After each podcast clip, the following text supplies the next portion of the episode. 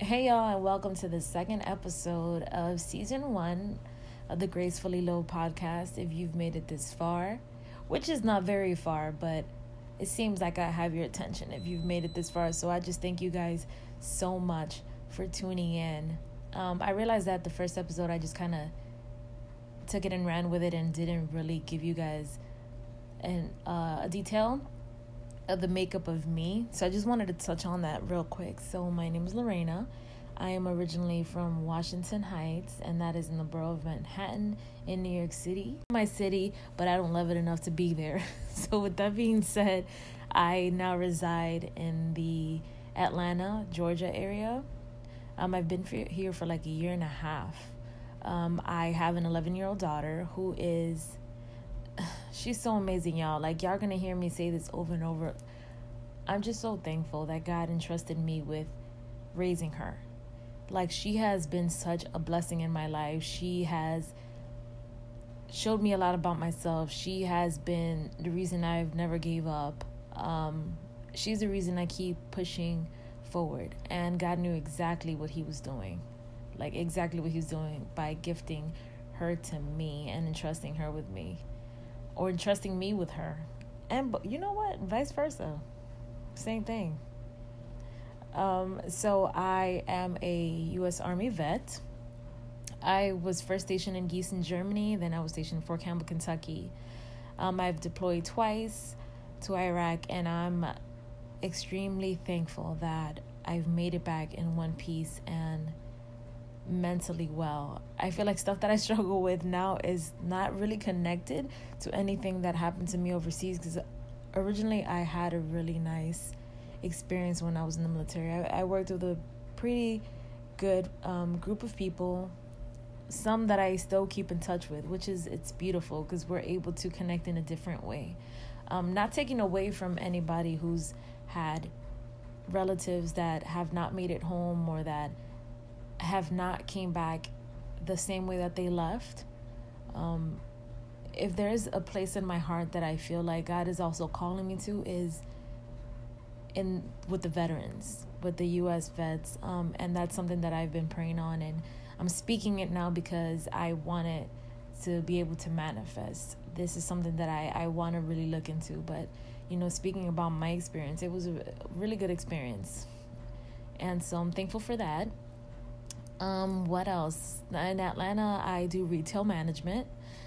Um, but I'm just here to pretty much do what God puts in my heart or where He leads me. Um, he is the author of all. And so I'm just here along for the ride. Where He goes, I go. When He tells me to move, I move.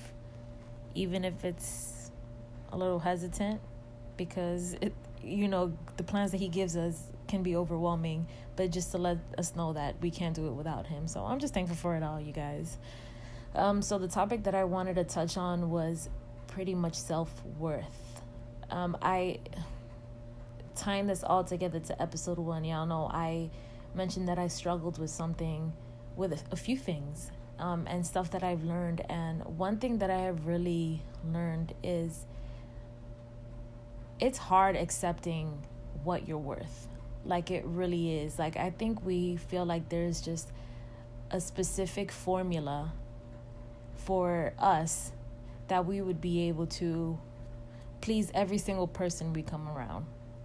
And sometimes we're very confident in who we are, but depending on the people that we meet, we can allow them to kind of strip away our worth because we're not meant for them. So I posted something earlier on my Instagram um, that pretty much says, let me read it verbatim. It says, People will only see the value that you can add to their lives based on the area of their life they're mainly focused on. And we have to be okay with understanding this and not take it personal. It doesn't remove value from who you are as a whole, and you shouldn't feel the need to modify what's on your heart. That passion mixed with God plus love will move mountain in someone's life. So use discernment and continue to pour your love on the ones who do need you. Um, and this comes from a place where I always kind of felt like an outcast, so to speak, because, you know, growing up, I um, I grew up I, I have a big family. Um, I'm my descendants from Dominican descent. I am the firstborn generation of my parents that was born here in the U.S., but they are they were both born in Dominican Republic, and I'm an only child from my mom's side. I have two sisters, but growing up because I was a an only child, I wasn't able to relate to my cousins who had two, three, or four siblings. Um, so I pretty much had to build my identity in kind of like what you see. Th- this sounds horrible, you guys, but this is just to show how important family is and how like parents being present is. I pretty much built my life on what I thought um, was what it was supposed to be like. So I would watch a lot of TV. I was never really a cartoon watcher. I was always more like, you know, watching Full House, Family Matters, Saved by the Bell. So in my mind, I was always trying to, I was striving to be older or trying to reach i don't know what i was trying to reach but i just wanted to be accepted. So i would act out the same way they would on tv so i always felt like an outcast um, and then as i got into my teenage years i was very confused. Um, my my parents got divorced when i was nine. I think they were separated since i was three um, due to infidelity and from that is where my two half sisters come from. Um, so that was my first heartbreak, y'all. Like I didn't understand it, but I I remember feeling like there's a piece of me that was just ripped off, and I I never gave it permission to happen. And so I was trying to figure that out. I was always a daddy's girl, but I always felt like I was fighting to have his love. Not that he wasn't loving, but I guess I was trying to I didn't want what happened to him and my mom to happen between me and him. So I always fought for to I, I don't know, just to be accepted by him. I just maybe I thought oh my mom he realized that my mom wasn't good enough for him and that's why he went out and you know got with someone else and created a whole two human beings outside of marriage because she wasn't enough so i would always wake up thinking like when is the day that he's gonna leave me because I'm not enough? So all my relationships were always like that. Like I would feel like I would have to be somebody else because if I showed that I was me, I wouldn't be enough for the person. So um moving forward, once I gave my life to Christ, then I really was an outcast because at my age people don't really talk about like living for Christ at that moment. I was what, 23, 24 at the moment. At that age, everybody's just kind of like figuring themselves out as an air quotation adult. So they are out here just partying, um, you know, drinking, just doing whatever feels good for their body. So here I am, little Lorena, um, just kind of just wanting to live for God. Being, I restricted a lot of stuff. I completely went cold turkey and restricted um, drinking, you know, having sex um, with people. Um, what else? I was I was very cutthroat because I guess that's part of just being in the military too. Like you're you train your mind to be a certain way, right? To achieve that end goal. So I completely restricted me from everything to the point where I um kind of distanced myself from my family because I was trying to find out who I was. I no longer wanted to be like them or want to please them. Um, so you know, moving forward, I moved back to New York a few years ago, five years ago, and it was really hard being up there because I can relate. I felt like I couldn't relate to anybody, um, and it was so hard that people didn't understand me to the point that I always thought like if I was happy, I would be good. Like I was very content where I was, and so I would just be myself, but people would kind of want to bring me down. Um, they didn't believe that I was as genuine as I portrayed to be. Um, they don't want to believe that anybody could be as happy as I can. Like, I was the person, you guys, that I would come into work at six in the morning and I'll just be just like, hey, you know, good morning, guys. Like, you know, um, hey, just trying to just trying to bring a light into a dark place but nobody really believed me. It's almost like I had to build that trust. And so I kind of started doubting myself because people were like, you know, you can't be that happy. Um, and so I started trying to modify who I was to kind of fit in. And it sounds silly being, I think I was 20, I don't even know. I'm bad at math. I was like, what, 27, 28? It's kind of hard accepting that someone telling you, like, that's not really. That that really doesn't happen. Like people have real life problems out here. There's nobody that can be that happy. So like cut the crap is pretty much like how I took it. So after a while, I'm like, Dag, like I'm pouring into these people, but nobody's pouring back into me. Um, I still was attending church, so I was still being built up, but even at the same time, me going to church, I never built a friendship or relationship in church. I always still felt like the outcast. I I did not feel um welcome, so to speak, and this is nothing to bring the church down. This has absolutely nothing with that. And that could be another episode, you guys. I'm talking about the people um, in the church, and it they may be part of the equation, but guess what? Because I already came in with that mindset of I am an outcast everywhere that I go, then I'm not even gonna expect to not be an outcast here. I just thought like, you know what? I guess I accepted that's who I am and nobody can relate to me so i am not going to come in here with a an open heart to meet people. So i just want to get that straight because i know a lot of people suffer from church hurt and everybody has their own experience but that was just my experience. I came in there with a closed heart. Um, even though my heart was still full of joy but i just accepted the fact that clearly i can't build you know friendships. It, it, it took me up to i was in new york for four years. It took me three years in to finally realize like you know what? Like this is who god made me to be. And it was at this point that people started realizing that i was as genuine or as happy as I portrayed to be. Like this is to the point where people were just like coming up to me and just like sharing what they were going through and asking me like what really works for me. And this is the point where people realized that I was a Christian. Because in the beginning they would be like, "Why are you so happy?" And I never told anybody that I was a Christian because I feel like people kind of put you in a box. Um it's like an unrealistic box. They hold you or they hold you up to a certain standard and everything that you do wrong, they kind of just start deducting points. And then you now are below them, below the standard of what they hold themselves. So now they don't even it's like they don't give you any credit.